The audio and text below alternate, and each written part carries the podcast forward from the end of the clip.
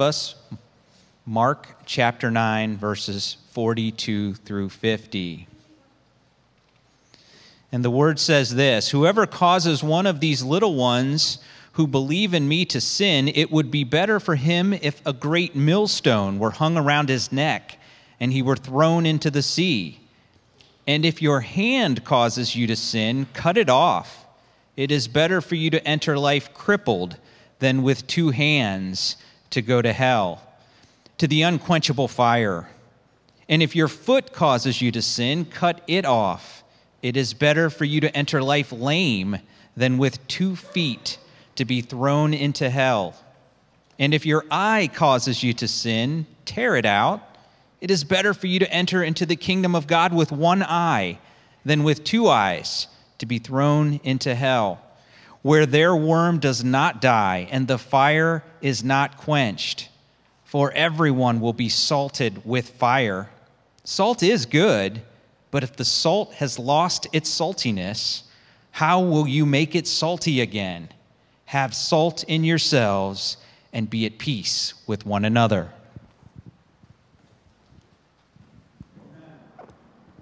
All right. Thank you, Mike. We're going to do a couple things really quickly. And uh, one of them is to repeat after me the word hallelujah. hallelujah. Amen. Wow, that was, that was exuberant. I like that. We'll probably be doing that in heaven. Um, hallelujah. So that means halle, that means, that's the root of word that means praise. And then Jah or Yah, Jehovah, Jehovah, that's God. So it means praise God. So when we say hallelujah, that means that it is time to pull our hearts and our souls into praising God. And you don't need to be waiting to do that when you come to church, although we want you to do that when you're at church. But uh, I would encourage you to be driving. And when you're going down the road and you see somebody that uh, swerves right in front of you and the Lord protects you. I mean, honestly, I would, my, my heart, I think almost always reflexively just says, Thank you, God, praise God. When you find a set of keys that you thought you lost, praise God. I found today a hat that I've been looking for for about six months. Isn't that crazy? I moved my dresser, it fell behind my dresser. I should probably clean more often, right? But I, what, what is the response? It is to say, Thank you, God. Thank you. I've been actually praying. Lord, would you help me find this hat? And I haven't been able to find it for months. So, hallelujah. Praise God. Now, the second thing I want you to think about is uh, I had a conversation with uh, somebody. Actually, my son had a conversation with somebody this week. And the conversation went like this He went to church when he was younger, and all the church talks about is sin and hell, and says, I just don't want to go there anymore. I don't want to be part of that anymore.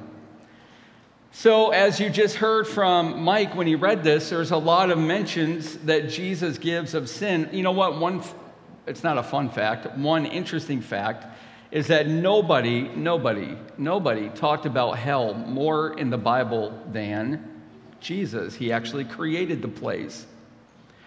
So we do want to talk about hell and we do want to have to talk about sin. And I'll tell you why. It's because the bad news is what makes the good news so good.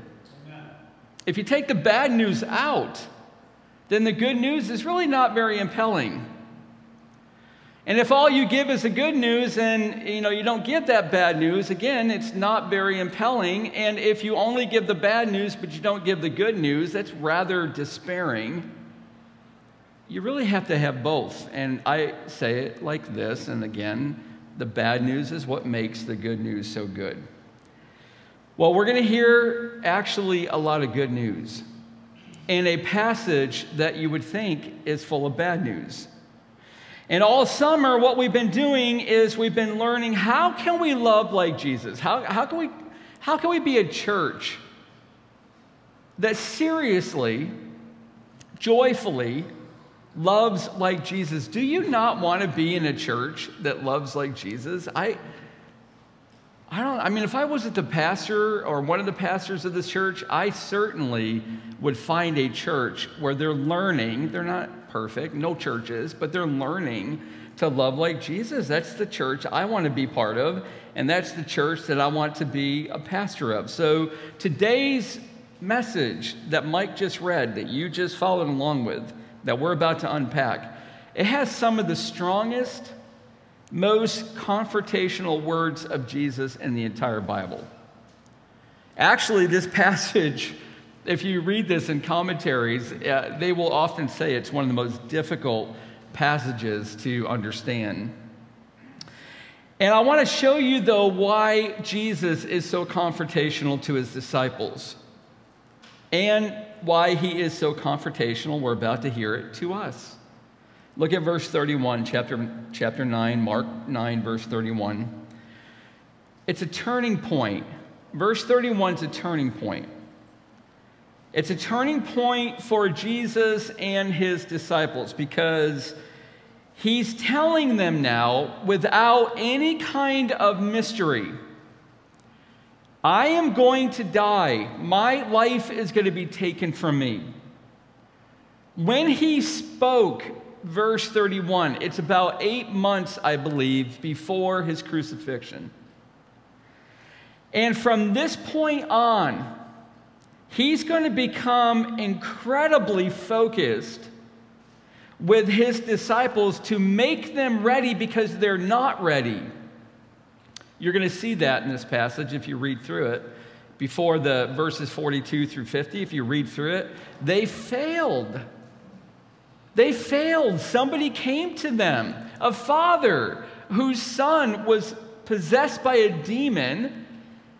It's masquerading as modern day epilepsy. It threw him into seizures, and the boy was thrown into the water, almost drowning, thrown into the fires, almost burning to death. This demon would just throw and thrash this boy. So, this father desperately comes to the disciples. Jesus, Peter, John, James, and John, they're all up on the mountain. That's where he's transfigured. His glory bursts through the bonds of his humanity. But down below, he comes, this Father did to the disciples and they failed. They could not cast the demon out, which was shocking to them because they've been doing this. They've been casting demons out. They hadn't failed before, but now they did. And Jesus links their problem with unbelief. They didn't believe. So Mark 9:31 it's a turning point and he is aggressively discipling them. Because if these disciples, who are the early church, this is the nucleus of the early church, if they are going to fail with their unbelief, the church is going to fail. He must get them ready but they are far from ready. They are weak in their faith. They are squabbling with each other. They are filled with pride. They are more concerned with who is the greatest of the disciples than the people that are suffering all around them. So he's going to teach them in this passage that Mike read all about our radical responsibility, that we must have a radical repentance so that we can form radical relationships. And we're going to learn the same lessons. And here we go. Number one disciples of Jesus have a radical responsibility for each other. Look at verse 35. Now, you have to have your Bibles open. You have to follow through, or else it's not going to really make much sense. So let's, let's just learn what the Word of God says. It's an amazing book, it's living and active. Verse 35 Jesus sat down and called the 12. Did you, you know why? Now, Mark wrote this. Peter, this is actually the Gospel of Peter, narrated by Mark. So, Mark was his scribe. So, Peter's the one telling the story. So, Jesus sat down and called the 12. Peter's one of the 12. Why does Mark say very specifically Jesus sat down? Who cares? Well, we do care, and it's important because this means he's about to teach them. Rabbis always sat down when they taught. And he is about to teach them a lesson. They've been walking throughout Galilee. They're heading towards Capernaum. And he overhears them. They're not very good at keeping things very quiet. And especially when your pride and ego are involved, their voices get raised. He overheard them arguing as they walked. Look at verse 34 about who was the greatest. So, verse 30 now, 35, he sits down, calls them to him and he says, If anyone would be first, he must be last of all and servant of all. Now, Matthew, in his gospel, Matthew's one of the disciples, he was there too, he also records this incident of teaching. But Matthew's perspective is going to be a little bit different than Peter's perspective. And Matthew's going to tell us something that Mark does not tell us. In Matthew 18 4, he said, Jesus did, Whoever humbles himself like this child is the greatest in the kingdom of heaven. So he took a child from Capernaum there's a lot of people around the inner circle were the disciples, but there's a lot of people listening. And there's children, just like we have children here right now and kids. I want you to know you should listen too. You can understand a lot of what you're going to hear. Jesus took somebody one of your ages and he brought him into the circle and he held him. He hugged him. And he's looking at the disciples and said, You've got to humble yourself like this child if you're going to think you're going to be great in the kingdom of heaven. And then John, if you look at the passage, briefly in Mark 9, interrupts, seems to take him on a tangent and tells him about some guy that was casting demons out. Remember, the disciples just failed at doing that very thing. And John says, We told him to stop because he's not one of us. And Jesus, in no uncertain words, says, What are you thinking? What are you thinking? You think you're the elite? Do you think that you are not able to do things for the kingdom of God if you're not one of the 12? Listen, I've got disciples all over the place. Don't tell them to stop. If he's not, if that man's not against us, he's for us. Now, I, I will tell you what I think is happening. Might be wrong. Jesus is really hammering the disciples. He's talking about their pride. Now, if I were to sit down with you, and the Lord made this abundantly clear, and you would allow me to do this, and I told you about your pride, how it's visible, and how it's robbing you of life, you would probably get a little uncomfortable. You would get a little squeamish inside. Well, this is what's happening to the disciples. I think what John's doing is he's trying to take the conversation in another direction. And Jesus dealt with it and then brought it right back. Look at verse 42.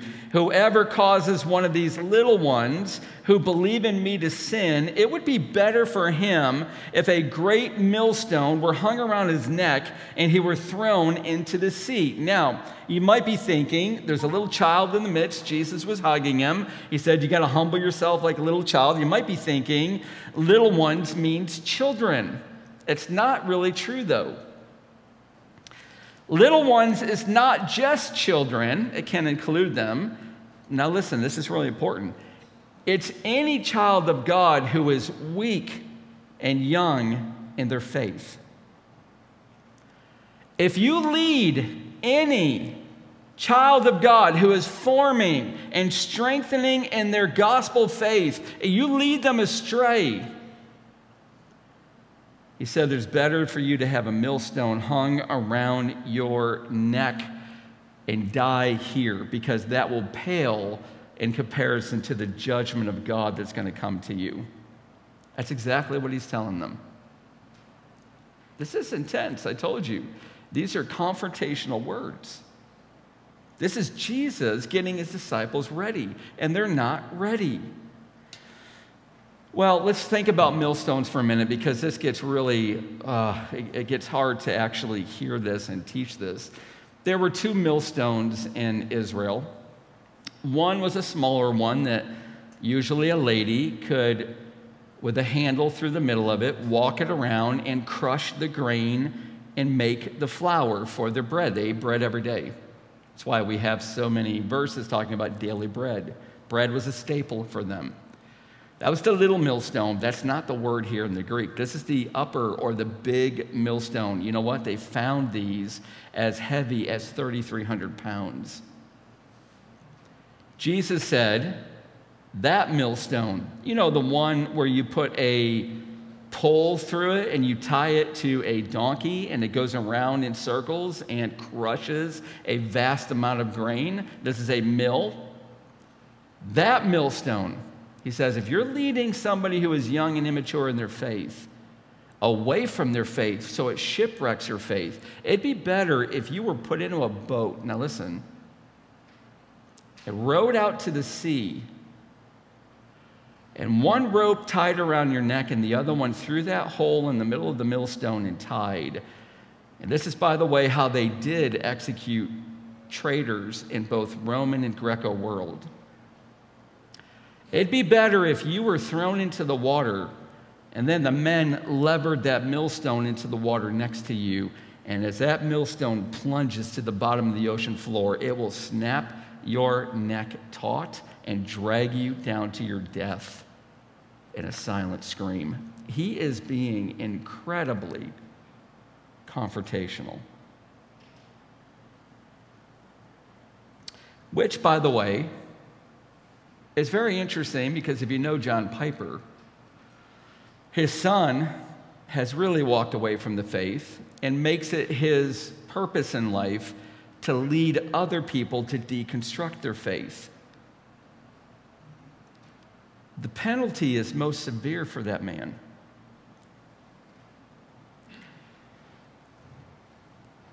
That death, Jesus said, would be an easier one than the coming judgment of God. He warned them, he's warning the disciples and friends, listen, Christians, he's warning us as well. Do not be puffed up and arrogant. Do not let pride grow in your heart. Do not think that you are the greatest and cause other Christians and young believers to stumble. See, we each have a radical responsibility for each other to help each other grow in the faith. Now, let's just, you know, be, um, let's sample our audience for just a second. All right, there's people here that have been Christians for a very, very, very long time.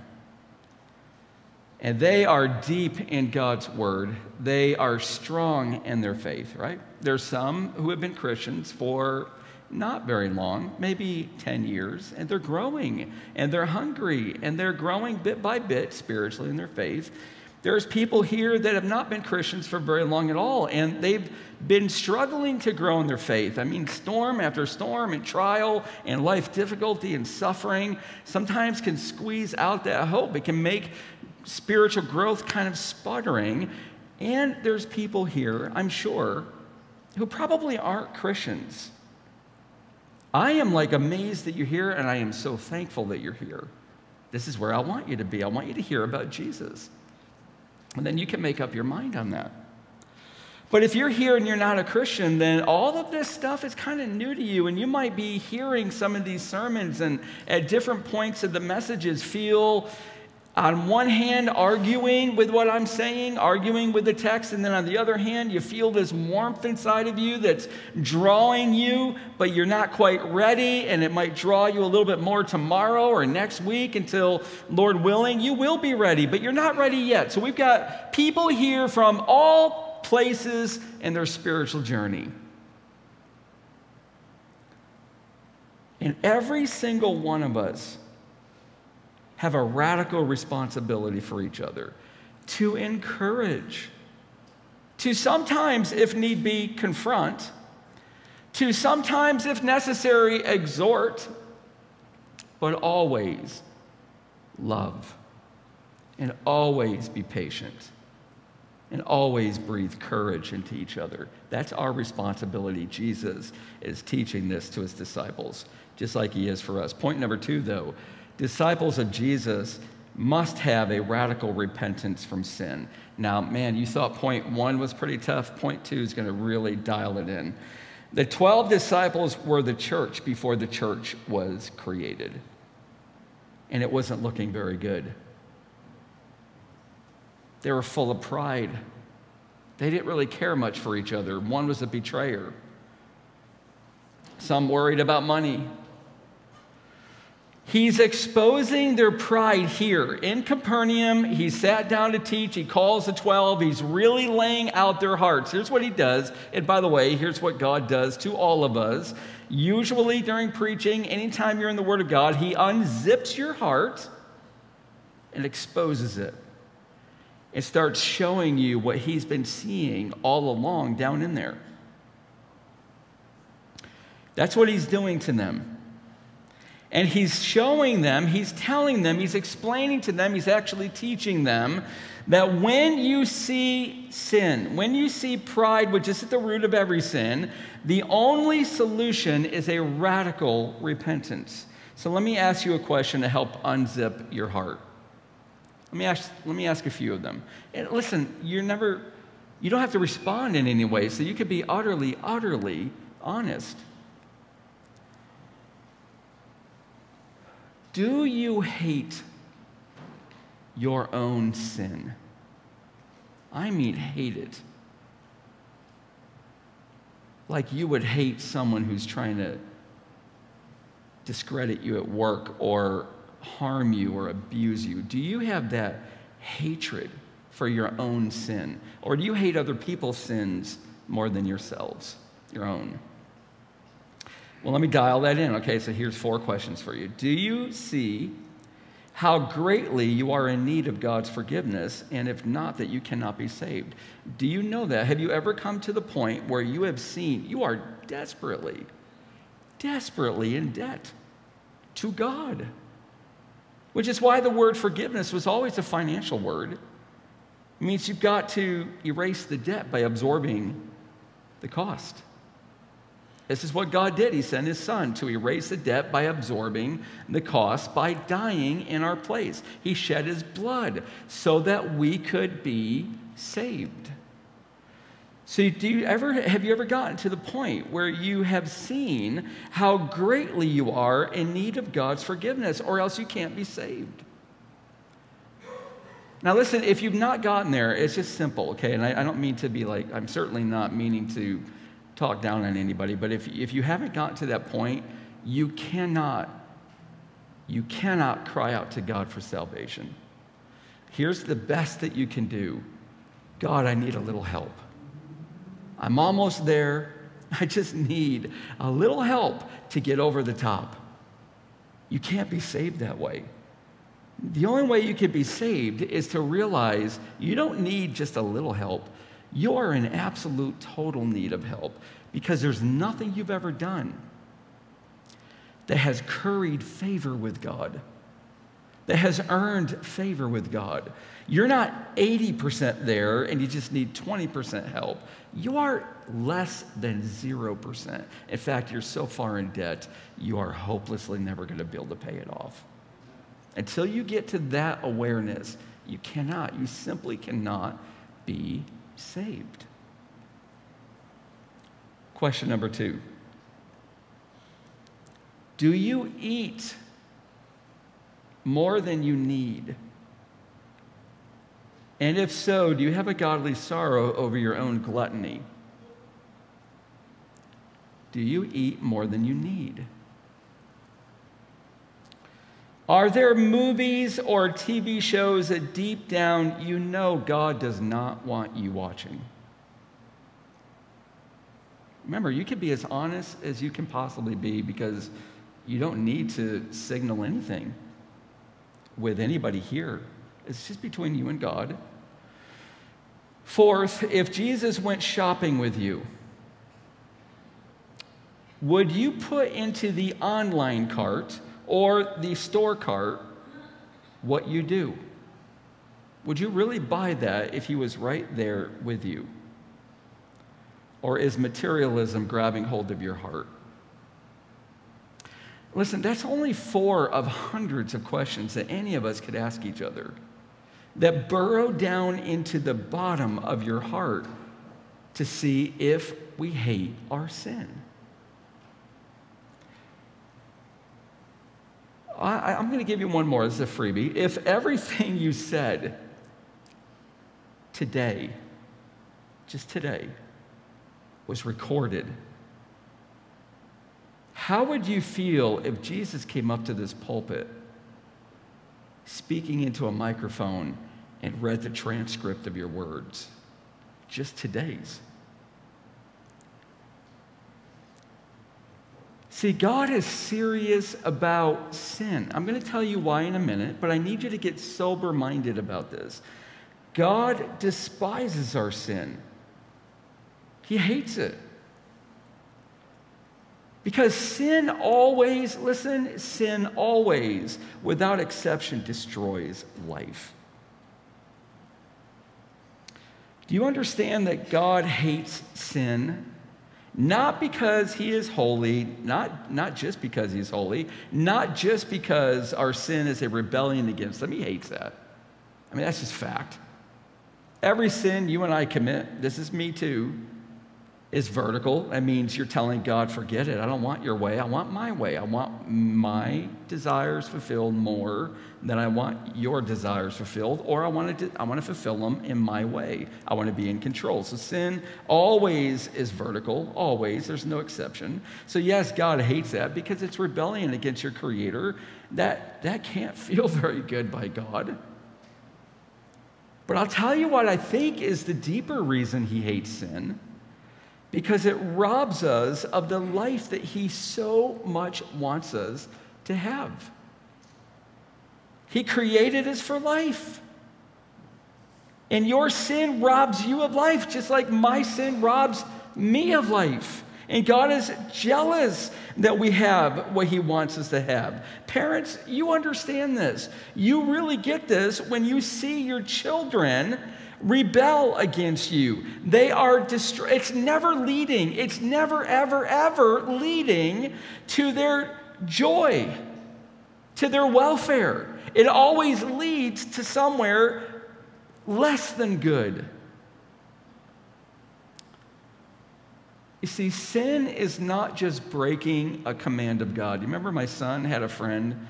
Remember I told you that didn't want to go to church anymore because all they talked about sin. I'll tell you, I'm pretty sure, I wasn't at that church, but I'm pretty sure that church probably only talked about sin as a breaking of God's command. They didn't get to the root of it. The root of it is this sin is not just breaking a command of God, it's breaking the heart of God who loves you so incredibly. And whatever it takes, God will deal with the sin in your heart so you can have life. He's not a God that delights in punishing you. You might have misunderstood that about God. You might see God with his finger poised over a cosmic smite button, that every time you do something wrong, he just, you know, is up there gleefully laughing cackling and hitting the smite button, bringing something bad into your life. That's not God. It's never like God. He has a heart for you, He loves you, but sin is robbing you of life. It's breaking His heart. He will do anything, anything to rescue you from it. So Jesus says to his disciples, verse 43, and if your hand causes you to sin, cut it off.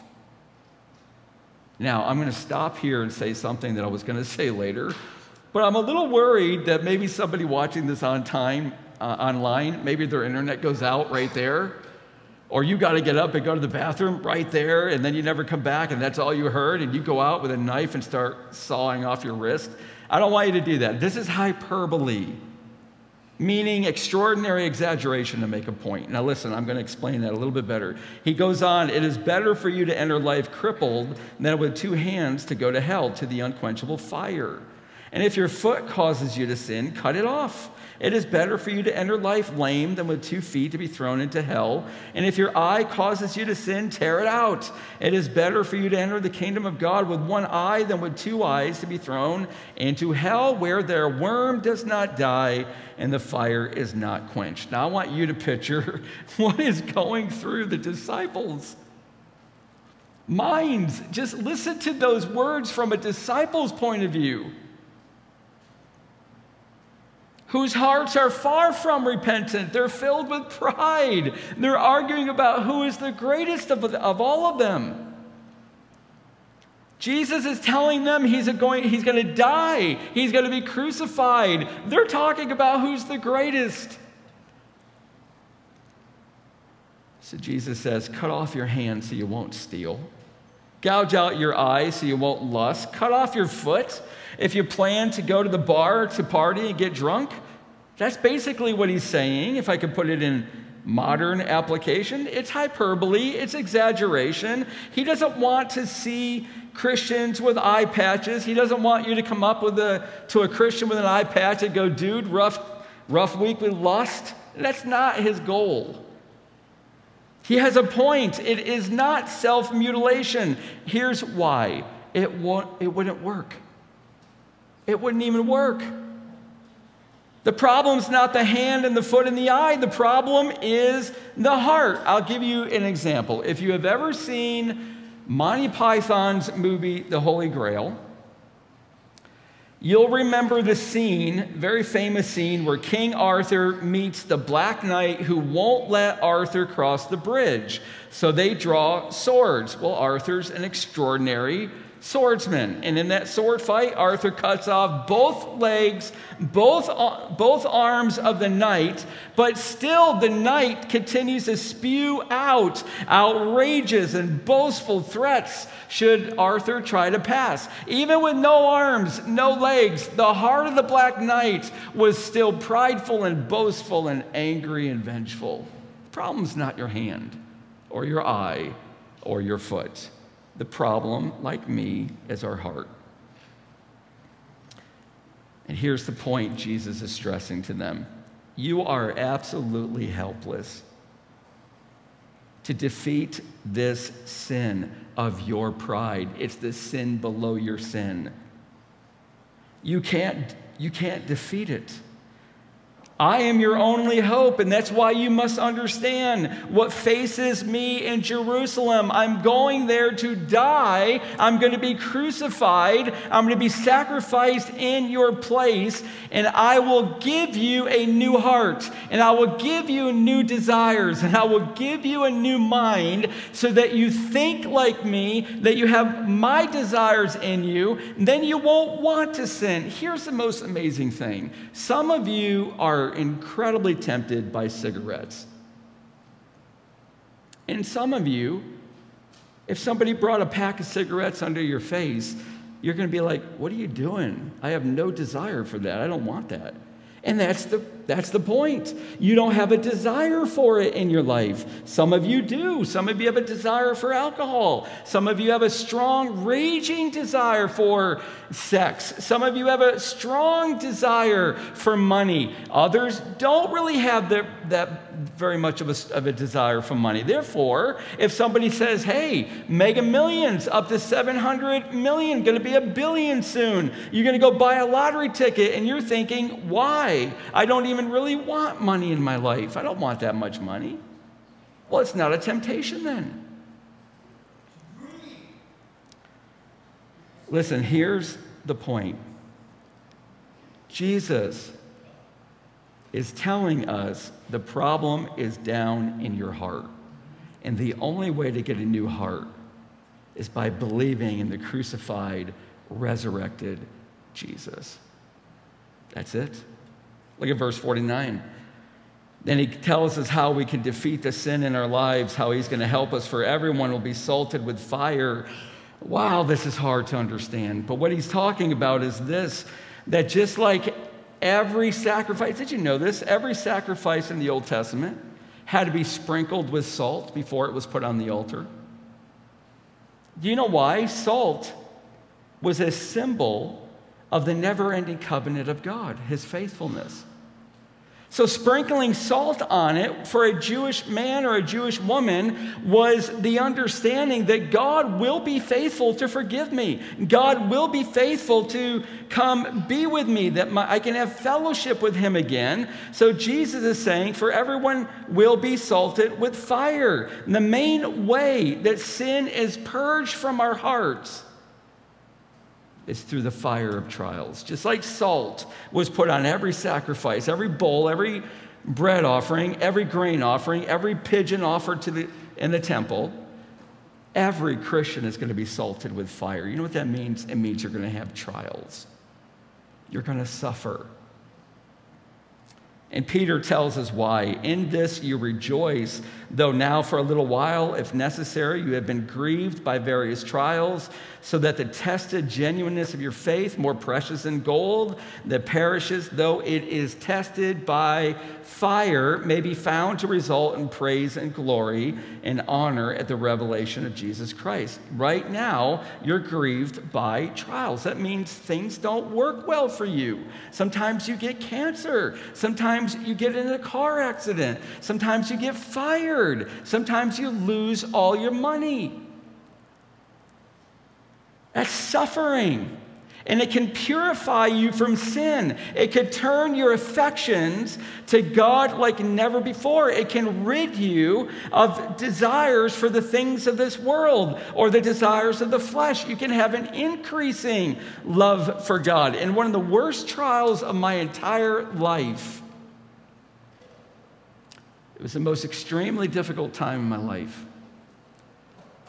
I could not wait Every day, I would think about it throughout the day. I could not wait to go to bed because the last thing I would do when I would turn off the lights and I would roll over, I always start on my right side, I would always start speaking to my Father in heaven. I would fall asleep speaking to my Father. I loved it.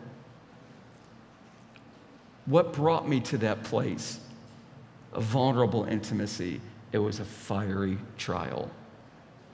You see, you come out of a trial differently. And often you can look back and you can thank God for that difficult time. So, church, God wants a holy people, a pure people who deal radically with sin through repentance. Trials and sufferings are how you are salted with fire, and that's his means to accomplish the purification of your heart. But finally, number three, it will be a little quicker. Disciples of Jesus are to have a radical relationship with each other, are to have radical relationships with each other. Now, here's the summer series that you're hearing Love Like Jesus. You see that sign behind me, right?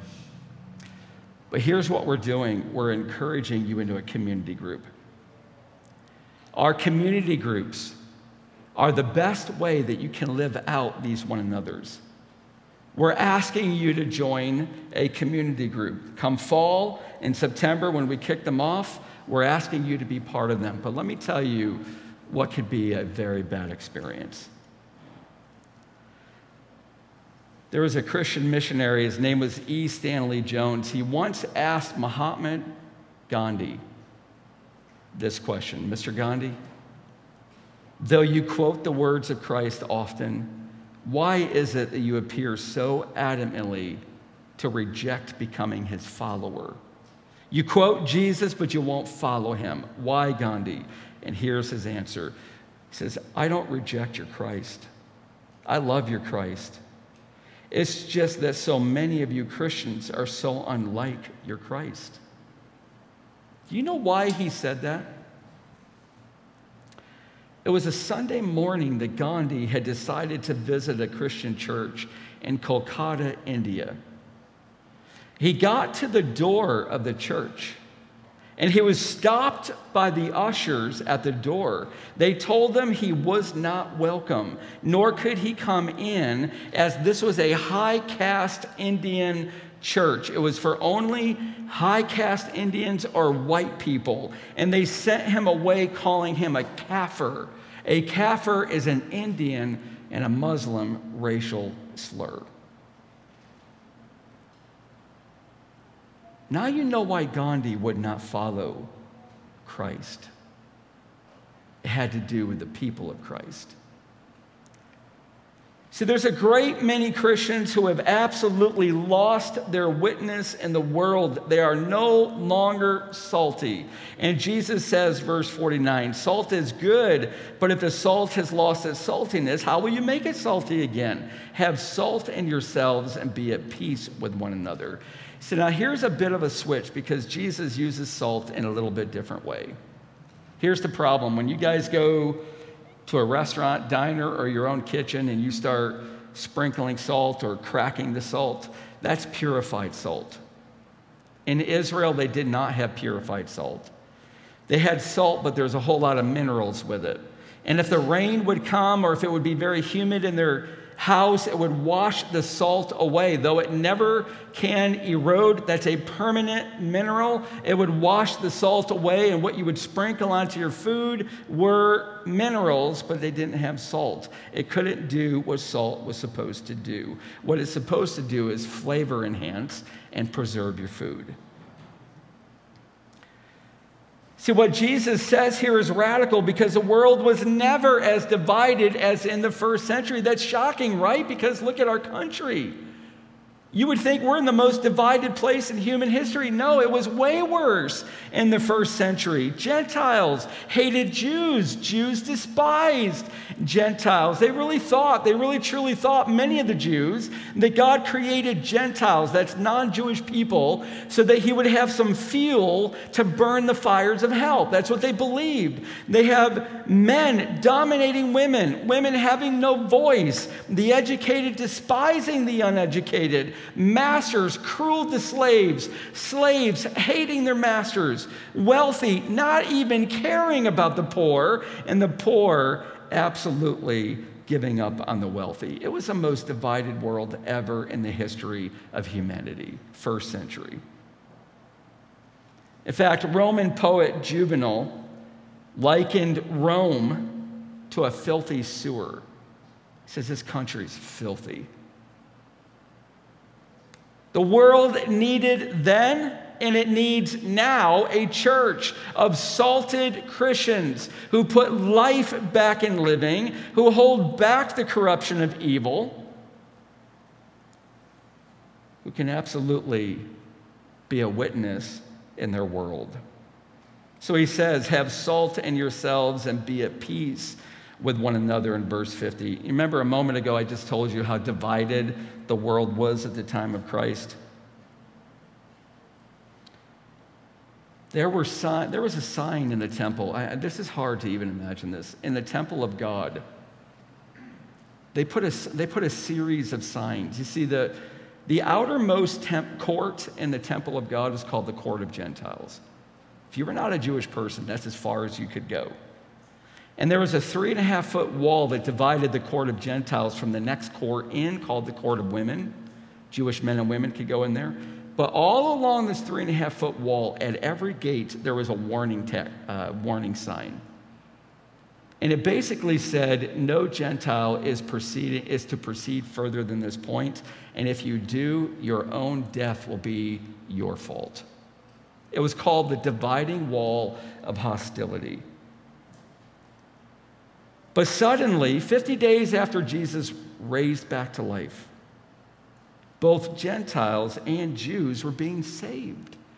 And they were coming into the church. But listen, after centuries of Gentiles hating Jews and Jews despising Gentiles, how are they going to mix? How are they going to form one body? How are they going to be at peace with one another? Well, let me tell you how, and it's no different for us today. Jesus said, But now in Christ Jesus, you who once were far off have been brought near by the blood of Christ, for he himself is our peace. Who has made us both one, Jew and Gentile, made us both one, and has broken down in his flesh the dividing wall of hostility, abolishing the law of commandments expressed in ordinances, that he might create in himself one new man in place of two, making peace and might reconcile us both to God in one body through the cross, thereby killing the hostility. So let me ask you a question. Christian, I'm only speaking to you who are the redeemed. Is there in your heart a killing of hostility? Well, I'll dial that in just to be helpful. Is there anybody in this church, anywhere in this church, that you don't like? That you're upset with? That you're angry with? That you hold a grudge against? You're not keeping peace. You're abolishing peace. And you need to go make peace. Is there anybody at work, Christian, whether they're a Christian or not, that you don't like? That you are withholding love from? You need to pray for that person. You need to pray God's blessings for that person. You need to be a form of God's blessings for that person. You need to demonstrate God's love to that person and make peace.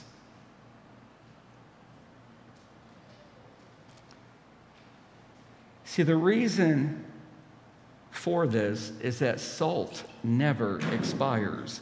And it symbolizes the enduring faithfulness of God, the promises of God, the love and favor of God will endure forever. And if you are full of salt, you will carry out those promises faithfully to people. Now, let me end with this peace is not, it is not meaning that you've gotten to the point where there are no more difficulties in your life.